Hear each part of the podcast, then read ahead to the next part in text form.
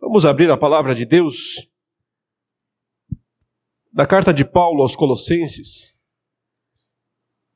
capítulo 3, versos 20 e 21. Colossenses 3,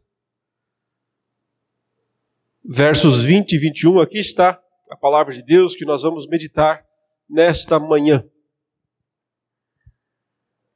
Esses dois versículos nos falam sobre as relações entre pais e filhos. Começando pelos filhos, Paulo ordena: Filhos, em tudo obedeçam a seus pais, pois fazer isso é agradável diante do Senhor. Pais, não irritem os seus filhos, para que eles não fiquem desanimados. Vamos orar. Obrigado, Senhor, por esta manhã de culto, pela oportunidade de nos reunirmos aqui nesse lugar mais uma vez, de podermos, Senhor, louvar e bendizer o teu nome, de elevarmos a ti comunitariamente as nossas vozes em oração, em súplica, em arrependimento, em confissão, e também, Senhor, pela oportunidade de ouvirmos a tua palavra, aprendermos mais dela e de participarmos da tua ceia, que logo mais teremos o privilégio de realizar nesta manhã. Graças te damos por esses benefícios, corretamente chamados de meios, meios de graça. E te pedimos que através deles tu continues a infundir tua graça em nossas vidas capacitando-nos a uma vida humilde, de serviço, de alegria, de dedicação ao Senhor. Pedimos-te também agora que lemos a tua palavra, que esse texto, Senhor Deus, seja usado pelo teu Espírito para produzir em nós as virtudes santas, agradáveis ao Senhor e que ajudarão as casas, os lares, a refletirem mais a imagem e semelhança do Senhor. Oramos em nome de Jesus. Amém. Irmãos, o apóstolo Paulo, como nós já vimos nas mensagens anteriores, ele foi usado pelo Espírito Santo de Deus para mostrar como se reconstrói a imagem trincada a imagem distorcida de Deus que somos nós, após a queda. Até que o pecado entrasse no mundo, o ser humano criado refletia perfeitamente a imagem de Deus, sem falhas, sem trincaduras. Mas depois do pecado, tudo se bagunçou, evidentemente. E nós não conseguimos mais refletir com perfeição a imagem de Deus. Contudo, Jesus Cristo veio, foi enviado para dar uma solução ao problema do mal, ao problema do pecado, e para restaurar a nossa existência, a nossa vida, a aquele padrão idealizado por Deus. Claro, isso só vai acontecer perfeitamente no futuro, quando os tempos escatológicos se cumprirem totalmente, quando o Senhor Jesus retornar dos céus e nos ressuscitar e nos der um corpo novo, unido a uma alma inteiramente glorificada, então sim, nós seremos outra vez perfeitamente, plenamente imagem e semelhança de Deus. Mas o fato de que apenas no futuro isso será alcançado perfeitamente não nos isenta de buscar estas coisas, ainda que parcialmente no presente.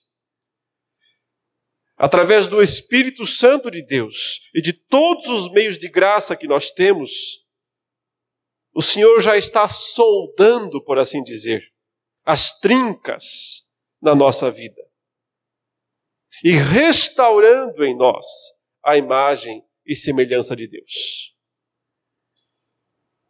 E isso o apóstolo Paulo disse aqui em Colossenses, nessa carta extraordinária que ele escreveu para a igreja de Colossos, é que é em que consiste a verdadeira espiritualidade.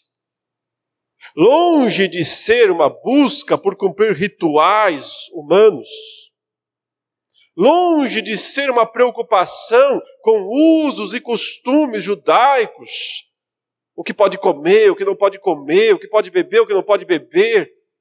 Você tem que fazer esse ritual, aquele ritual, guardar esse dia ou aquele dia. Longe disso, o apóstolo Paulo mostrou que essas coisas não contribuem em nada para a espiritualidade verdadeira. Longe de ser uma busca desenfreada por experiências místicas, visões, conversas com anjos, ou coisas desse tipo, que também eram tão buscadas pelos colossenses, mas que Paulo diz: nada contribui para uma verdadeira espiritualidade. Longe dessas coisas, o apóstolo Paulo voltou ao beabá, ao básico, ao simples, e disse: Quer entender o que é ser espiritual? É a imagem de Deus ser restaurada na sua vida. Como é que você sabe quando a imagem de Deus está sendo restaurada na sua vida? É quando você fica mais parecido com aquele homem e mulher que Deus criou lá em Gênesis 1. Quando você fica mais parecido com aquilo lá que Deus criou, daquela forma, então você percebe que as trincas estão sendo soldadas e que o Espírito de Deus está restaurando a imagem e semelhança na sua vida. Três esferas de relacionamento Deus criou para o ser humano em Gênesis 1. Nós já falamos sobre elas outras vezes. A esfera espiritual, a esfera social ou familiar e a esfera cultural. Ele disse: Eu fiz vocês a minha imagem e semelhança, venham conversar comigo, venham se relacionar comigo. Os outros seres não têm, as outras criaturas terrenas não têm isso. Somente o ser humano tem. Relacione-se entre vocês, encham a terra. Estabeleceu assim a família. E finalmente ele disse: cuidem de todas as coisas que eu criei para vocês. Que eu estou colocando debaixo da responsabilidade de vocês, para que vocês administrem tudo isso para mim. Se nós estamos vivendo essas três é, situações, de maneira que glorificamos a Deus em todo momento nessas esferas, então nós podemos dizer que estamos tendo uma vida de fato espiritual. E aqui em Colossenses 3, é exatamente isso que Paulo traz de volta. Ele diz: antes de tudo, vocês têm que buscar santidade, porque o relacionamento espiritual com Deus se expressa na santidade e na adoração, no culto. O culto esse que é individual, familiar, lá na sua casa, mas também é aqui, na igreja, comunitariamente. Em seguida, ele passa a falar da família, e já falou aqui sobre marido e mulher, e já disse como é que tem que funcionar. E agora, ainda dentro da esfera da família, ele fala sobre pais e filhos. E em seguida, ele falará também sobre as relações entre trabalhadores e senhores.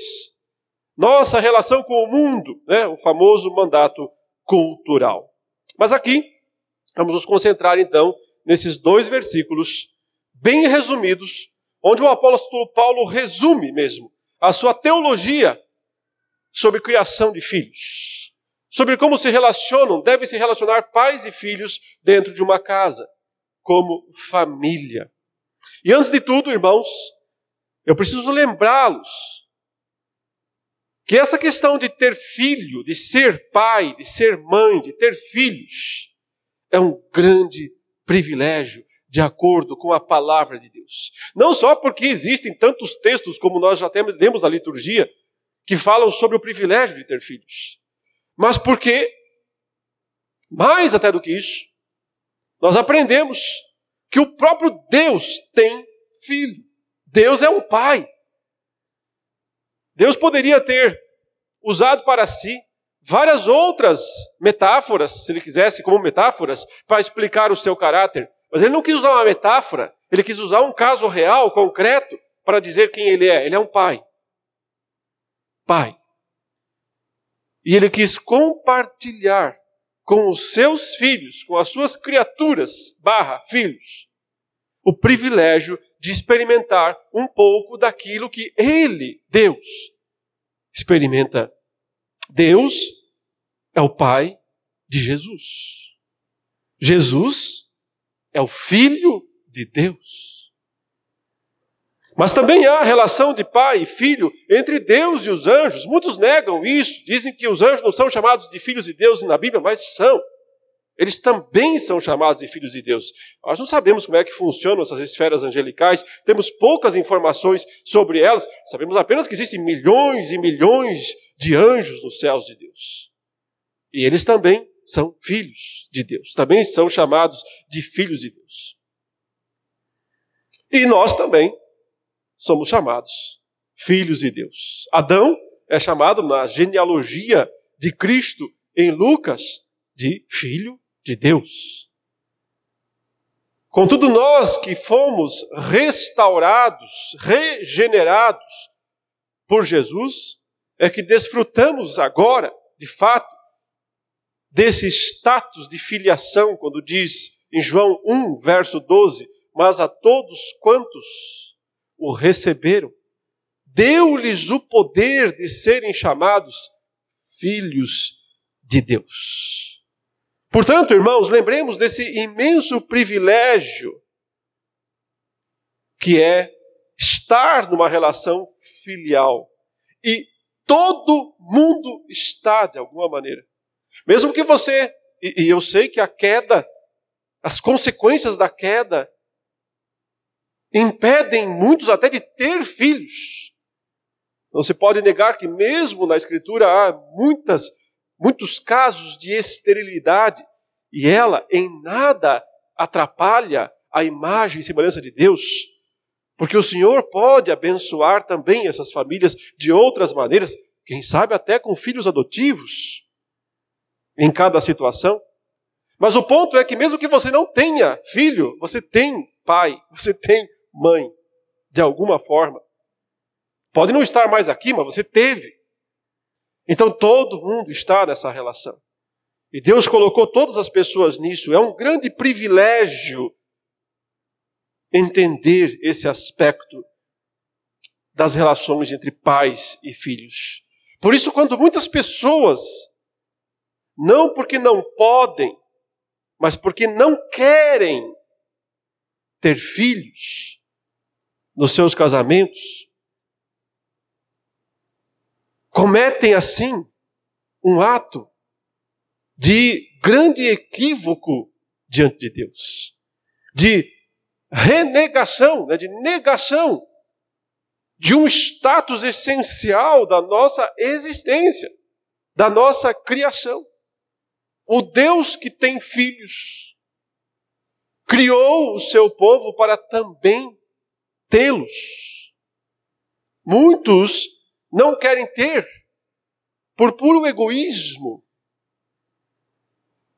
porque sabem do trabalho que dá ter filho, porque sabem das lutas, da dedicação, do compromisso financeiro, do sacrifício de tempo, e simplesmente preferem aproveitar a própria vida. Mas quando tomem, tomam essa atitude consciente, deliberada, não sendo por impossibilidade física, quando tomam isso por opção de vida, evidentemente estão perdendo uma das maiores, se não a maior das bênçãos que o Senhor Deus concedeu aos seres humanos. Mas também não posso me esquecer que existe um outro lado nessa história, tão ruim quanto, que é o fato de que muitas pessoas simplesmente vão fazendo filhos e vão colocando filhos no mundo sem qualquer responsabilidade, compromisso ou preocupação. E isso é tão ruim, tão prejudicial quanto, porque os dois, as duas atitudes, não entendem de fato o privilégio e a responsabilidade que é ter filhos. Um privilégio divino. Podemos chamar isso de um privilégio divino. Tão divino porque o próprio Deus o tem e não abriu mão dele. Um privilégio divino que o Senhor quis compartilhar com os seus filhos. E isso já introduz também o próximo aspecto que eu quero tratar, que é existe uma forma correta de tê-los. É claro que a forma correta é dentro do casamento, da relação que o próprio Deus estabeleceu entre homem e mulher, e nada mais, e nada além disso. Existe a forma correta, e a forma correta implica também no estabelecimento de um relacionamento correto entre pais e filhos. E por isso o apóstolo Paulo aqui diz: Filhos, sejam obedientes, obedeçam aos seus pais em tudo, porque isso é agradável ao Senhor. Aqui, portanto, irmãos, está o modo como agrada a Deus. O jeito correto não é outro senão aquele que agrada a Deus. Consequentemente, vai desagradar o mundo. Porque aquilo que agrada a Deus só pode desagradar o mundo, já que é uma total contradição entre os ideais mundanos caídos e a vontade pura santa e perfeita de Deus. Vejam a expressão: obedeçam. Filhos, obedeçam. Palavra proibida. Cada vez mais no mundo em que nós vivemos, que rejeita todo conceito de autoridade em todas as esferas. Vivemos num mundo que odeia a autoridade. Porque é um mundo em que as pessoas pensam que elas têm que ser livres para fazerem o que elas bem entenderem. Elas não percebem que essa liberdade só pode conduzi-las à destruição e à in, eh, infelicidade absoluta. Porque a autoridade também é um princípio divino. Já falei isso na mensagem anterior, quando Deus manda a mulher ser submissa ao marido, eu disse, isso aqui não, Deus não está falando sem experiência própria, porque dentro da própria Trindade existe submissão. O Senhor Jesus é submisso ao seu Pai, embora não seja inferior a ele em termos de divindade. O Filho é tão Deus quanto o Pai, ou quanto o Espírito Santo. E ainda assim, se submete ao Pai. A autoridade é um princípio divino, ela existe dentro da Trindade. Eu já mencionei os anjos, ela existe também entre as várias esferas de anjos onde ouvimos falar que existem autoridades. Aliás, a palavra autoridade é um dos termos que descrevem os próprios anjos. Quando você ouve falar em principados e potestades na Bíblia, e o termo se aplica tanto aos caídos, anjos caídos, quanto aos anjos eleitos, os anjos não caídos, essas duas expressões, principados e potestades, significam autoridades. Especialmente a segunda, potestade literalmente é autoridade na língua grega. Autoridades. Como há um arcanjo, o anjo principal, que comanda os demais anjos. E Deus estabeleceu isso. Deus quis que fosse assim. Também Deus estabeleceu autoridade nas relações humanas. Não é isso que nós lemos do apóstolo Paulo em Romanos 13? Toda autoridade procede de Deus, inclusive os governos, mesmo os ímpios.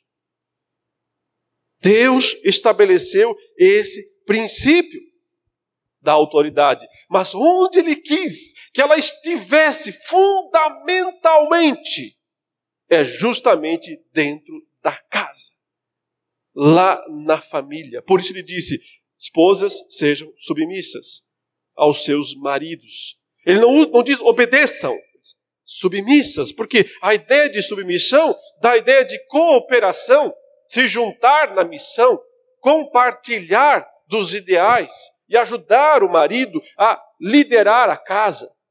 Mas os filhos são ordenados a obedecerem. Simples assim. Obedecerem pai e mãe. Toda a confusão, meus irmãos, todo esse excesso de violência, criminalidade, esse estado cada vez mais caótico do mundo em que nós vivemos é resultado direto do abandono do conceito bíblico de família, com sua autoridade familiar, com sua organização, com suas regras e responsabilidades. É porque o mundo passou um trator em cima dessas coisas. Que nós vemos o caos aí fora. Aí vem os estudiosos fazendo teses e tentando encontrar soluções com discursos e discursos e mais discursos. Aí vem os especialistas, aí vem as estatísticas, aí vem gente para cá, para lá, debate, debate, debate. Só fogem daquilo que é o essencial. Só não querem voltar ao que realmente funciona. Não querem família. E não querem família bíblica. Só não querem isso. E sem isso, não conseguirão nada. Exceto mais violência. Exceto mais criminalidade. Exceto mais depravação. Mais tristeza. Mais morte. Mais falta de paz e multiplique tudo isso por mil, e você ainda nunca chegará ao número exato. Porque quando se rejeita o princípio bíblico de autoridade, se rejeita Deus. E quando se rejeita Deus, só resta o mal. Só resta depravação, corrupção, morte, dor, sofrimento. Paulo diz em Efésios 6 que esse mandamento aqui, que é um dos dez, o de honrar pai e mãe, é o primeiro mandamento com promessa, ele diz. E a promessa lá no Antigo Testamento é de vida longa e feliz. Vida longa e feliz. Por que é que nós vemos tantas vidas encurtadas e tristes e absolutamente sem sentido?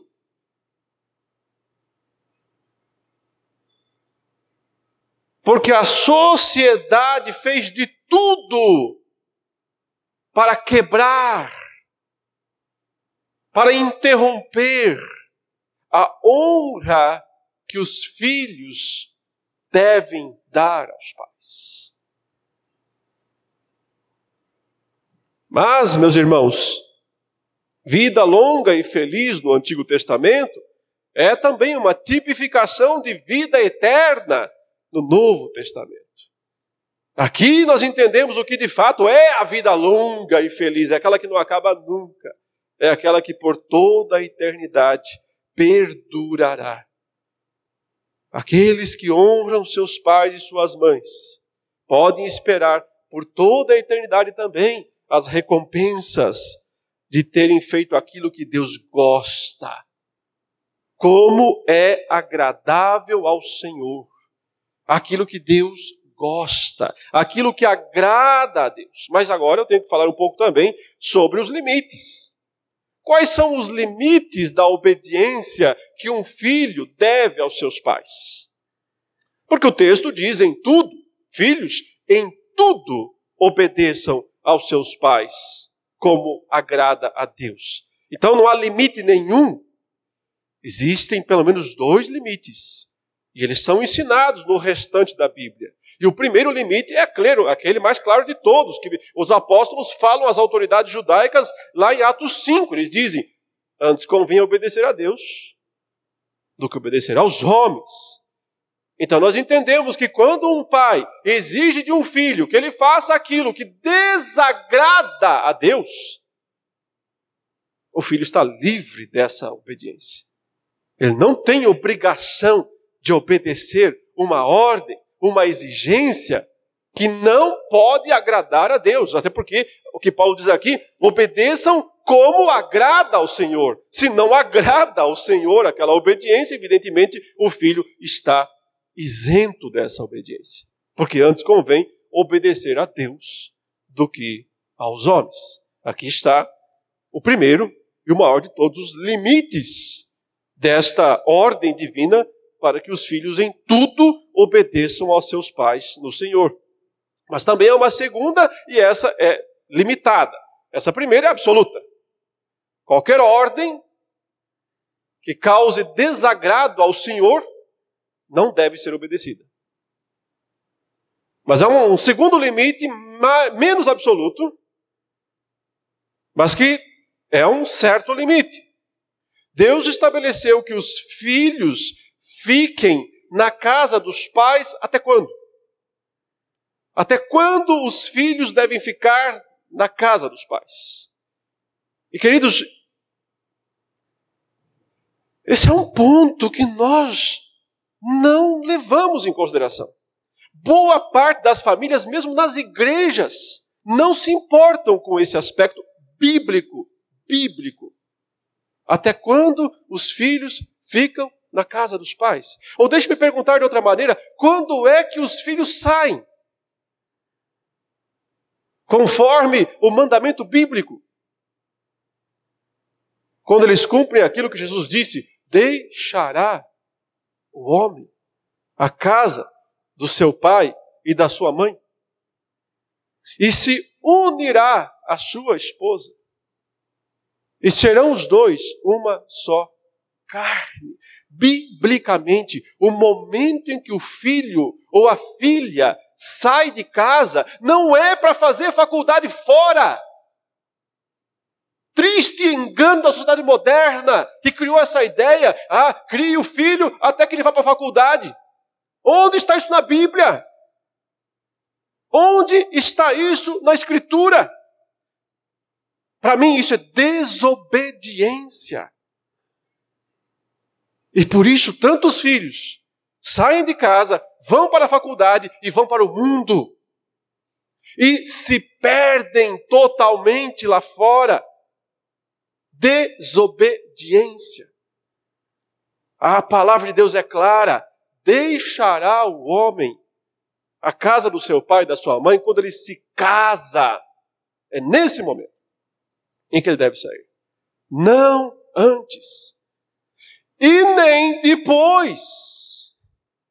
Não antes e nem depois. Porque nos dois casos, não haverá a clara bênção de Deus sobre suas vidas. Primeiro, porque antecipou. Quem sai de casa antes de casar é filho pródigo. Quem abandona seu pai e sua mãe para ir atrás do mundo é filho pródigo. Filho de Deus fica em casa com seu pai, com sua mãe. E quando se casa, ele deixa a casa do seu pai e da sua mãe. E então cessa parcialmente, cessa parcialmente o mandato de em tudo obedeçam os seus pais. Porque então ele próprio se tornará o chefe da família e ele próprio deverá cuidar da sua casa. Contudo, ainda deverá ao pai e à mãe honra. Honra. E essa honra não tem limite. Por isso eu disse que ela a obediência absoluta ela cessa quando pai e mãe exigem coisas que Deus não quer. E parcialmente cessa quando o filho se casa. Quando os filhos formam sua própria casa e vão servir ao Senhor na sua própria casa. Então a obediência absoluta cessa, porque são casas separadas. São casas separadas. Mas a honra permanece. E essa honra é até a morte. Até a morte. Nós lemos aqui na liturgia o texto em que Jesus ataca os fariseus, porque eles inventaram uma tradição que permitia que os filhos não cuidassem dos pais depois de velhos. Diziam que aquele dinheiro que talvez pudesse ser usado para ajudar os pais era corbã, era oferta ao Senhor e, portanto, não podia ser tocado. E o Senhor disse que aquilo era uma clara transgressão do mandamento bíblico que diz: honre o seu pai e a sua mãe. Obedecer aos pais significa, mesmo depois de casados, continuar concedendo honra a eles, continuar cuidando deles, continuar tendo-os em máxima consideração ouvindo seus conselhos. Agora não são mais ordens, mas conselhos são tão importantes quanto ordens. E às vezes até mais eficientes em várias situações da nossa vida. Mas agora o outro lado. E um dos pontos extraordinários do apóstolo Paulo aqui, abordando família, aliás, abordando todas essas esferas aqui, eu já disse, é a reciprocidade.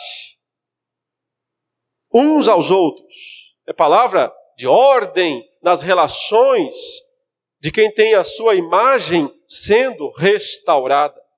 Uns aos outros. Nós e Deus, nós e os familiares, nós e o mundo inteiro. Sempre tem uns aos outros, reciprocidade nesses casos. E aqui o apóstolo Paulo deixa claro qual deve ser o papel dos pais. Muito resumidamente é verdade. E podemos resumir tudo em sem irritação. Sem irritação. Então vejam três palavras até aqui: um privilégio divino, ter filhos, como agrada a Deus é o modo como os filhos devem se relacionar com os seus pais, sem irritação é a forma como os pais devem se relacionar com os filhos. Em outros textos, é claro, o apóstolo Paulo enfatiza a necessidade de ensino e de disciplina. Isso não está é, é, isento aqui porque esse texto não mencionou essas coisas. Paulo sabia que suas cartas, suas várias cartas, eram lidas e passadas de lá para cá, de cá para lá, e assim todos sabiam, todos recebiam o conteúdo completo. E é evidente que ensino e disciplina são aspectos básicos da própria lei divina. Ensinar a criança no caminho que deve andar. Ensinar assentado, levantado, colocar nas portas, colocar nos umbrais uma vida de contínuo ensinamento das verdades, porque as crianças não nascem com essas verdades. Elas têm, sim, dentro delas uma consciência, um eco da imagem de Deus que mostra, que assegura que as verdades existem. Porém, elas têm a corrupção, a queda, a depravação, que vai fazer de tudo para desvirtuar essas verdades. A estultícia está ligada ao coração da criança, dizem os provérbios grudada, ligada lá. Não são anjinhos. São seres humanos, pecadores. O pecado está no coração da criança. É isso que o texto quer dizer em última instância. O pecado está no coração dela. E há dois caminhos para minimizar isso. Claro, não estou falando aqui daquela necessidade absoluta, regeneração. Se o Senhor não regenerar, se o Senhor não dar nova vida mesmo à criança, ela nunca poderá obedecer. Mas com isso, contando com isso, os pais entram com dois recursos, dois recursos. E o recurso primeiro é o ensino. Ele é o primeiro, a correção vem depois. Não dá para corrigir se não ensinou. A correção vem depois do ensino. Primeiro é ensino. Ou a correção não faz sentido nenhum. É pura perda de tempo. Ensino é altamente enfatizado no Antigo Testamento e também no Novo. Especialmente com as crianças. Ensine a criança. Se você não ensina, não tem direito de corrigir. Porque a correção só produzirá mais pecado, mais estultícia. Só apegará mais a estultícia ao coração da criança, se não houver ensino. Ensine primeiro, corrija depois. Até porque então já existe o padrão para corrigir. Correção é necessária é necessária. O mundo não quer que nós corrijamos nossos filhos. O mundo faz leis para proibir todo e qualquer tipo de correção. Às vezes até elas são necessárias, porque existe gente que corrige sem ensinar. Não tem legitimidade. E nesse caso, sim, deviam ser proibidos de corrigir. E por isso, para o mundo, até que essa lei que diz não bata é até boa. Para o mundo, porque o mundo não ensina aos seus filhos. Então, o que adianta corrigir?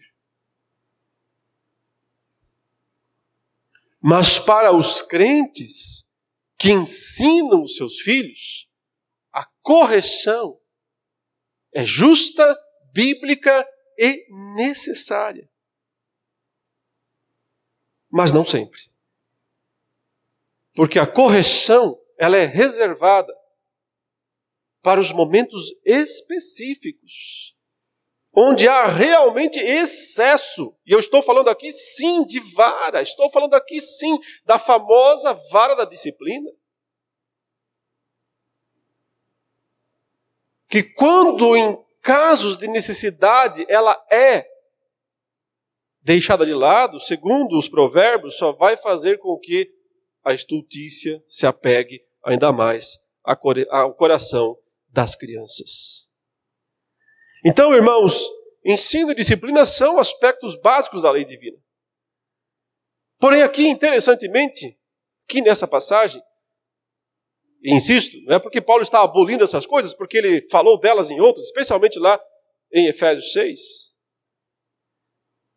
E porque o Antigo Testamento está cheio de orientações assim, e também o novo, mas aqui, interessantemente, Paulo quis dar ênfase ao aspecto mais positivo de todos, quando ele fala assim: não irritem os seus filhos para que eles não fiquem desanimados. E claro, o segredo está aqui no final, né? o objetivo, essa palavra, essa última palavra aqui: desanimados. Ou seja, não se exceder na repreensão. Não passar do ponto. Porque quando os pais passam do ponto, em termos de exortação, e exortação aqui é tanto aquela da vara, mas também, principalmente verbal, Paulo está pensando mais na verbal mesmo. Quando os pais se excedem na repreensão, eles apenas causam efeito rebote nos filhos, efeito contrário nos filhos. Eles desanimam, porque eles percebem que nada do que eles fazem é suficiente para agradar os seus pais. Eles percebem que eles podem ficar a vida inteira tentando fazer o que os pais querem, mas os pais nunca estão satisfeitos. E quando você entende que os pais nunca estão satisfeitos, você simplesmente desiste de fazer aquilo. Você desanima. Então, se é para não desanimar, qual é o chamado positivo? Anime seus filhos. Aprenda a animá-los. Aprenda a fazer com que eles se animem em servir ao Senhor, em honrar ao Senhor. Sabe, meus irmãos, tudo que é extremo não produz bom resultado na prática. Então, ausência de repreensão é um extremo. Excesso de repreensão é outro extremo. E os dois extremos, as duas atitudes, são igualmente nocivas. Igualmente nocivas. Repreender demais é tão ruim quanto não repreender nada. Porque ambas estão em desacordo com a vontade de Deus. Não é assim que Deus quer. Não é deste modo. Então, é preciso criar um ambiente de ensino, aprendizado e disciplina, que a gente pode resumir como discipulado. O Senhor Jesus chamou seus, seus apóstolos como filhos, como filhos. E andou com eles pelo caminho e se assentou nas casas. Ele fez, ele cumpriu Deuteronômio 6. Jesus cumpriu Deuteronômio 6 com seus discípulos. Os pais têm que ver nos seus filhos discípulos também, não só filhos, mas discípulos seus. Em última instância, discípulos do Senhor Jesus. E o discipulado, ele só é efetivo quando se cria na casa um ambiente de amor, de exemplo. Mostrar é mais importante do que falar, sempre foi. É por isso que Jesus não falava o tempo todo. Ele agia muito mais do que falava. Só falar sem agir não produz o efeito desejado. É através do exemplo, dentro de um ambiente de amor e respeito, que os valores são inculcados inculcados na criança. E isso requer dos pais uma grande dose daquilo que Jesus ofereceu ao seu Pai por nós: sacrifício. Uma grande dose de sacrifício. Tenho para mim que sacrifício. É, é, veja, vara é muito bom, mas sacrifício é melhor do que vara. É ainda melhor do que vara. Os provérbios que dizem não afaste a vara né, do seu filho para que ele não se perca, não morra, também dizem que uma repreensão correta no, no, na pessoa sensata cala mais fundo do que cem açoites nas costas do insensato. Se tudo que os pais fazem apenas cria dentro das suas casas insensatos, pessoas insensatas, sem varas, sem açoites, não resolverão. Então, meus irmãos, não é abandonar a vara, mas é entender que só ela não basta. É entender que precisa haver ensino, que precisa haver sacrifício, que precisa haver exemplo, que precisa haver amor. Para que a casa seja equilibrada. Ela é equilibrada quando os filhos cumprem sua parte. E a parte dos filhos é obedecer. Esse é o, o, o, o ABC dos filhos. Começa com O. Obedecer. Dentro dos limites bíblicos. E eu destaquei aqui esses limites. A função dos pais é amar, ensinar, disciplinar sem irritar. sem criar desânimo. Desse modo, será possível ver também na família e nas relações, e nessa relação tão nobre e divina, esse privilégio tão divino que é ter filhos, será possível ver nessa relação, que é a segunda das relações que Deus estabeleceu no Éden, as trincaduras da imagem de Deus na nossa vida sendo soldadas. Pelo soldador mor que existe, que é o Espírito Santo de Deus. Aprendamos a colocar em prática esses princípios, esses conselhos da palavra de Deus para todos nós. Para quê? Para uma vida longa e feliz. Uma vida longa e feliz é a promessa do Senhor para as famílias que assim vivem. E para nós ela ainda é maior, uma vida eterna. Vamos orar. Senhor, nesta manhã te damos graças pela instrução da tua palavra e te suplicamos em nome de Jesus que tu nos ajudes a colocá-las em prática, tanto aos filhos quanto aos pais. Que todos sejamos obedientes à tua palavra. Agora também, Senhor, prepara-nos para esse momento da tua ceia, em que vamos participar do pão e do vinho, e que, como meios de graça do teu poder, eles sejam instrumentos efetivos do Senhor na nossa vida neste momento, para nosso crescimento e para a tua glória. Em nome de Jesus. Amém.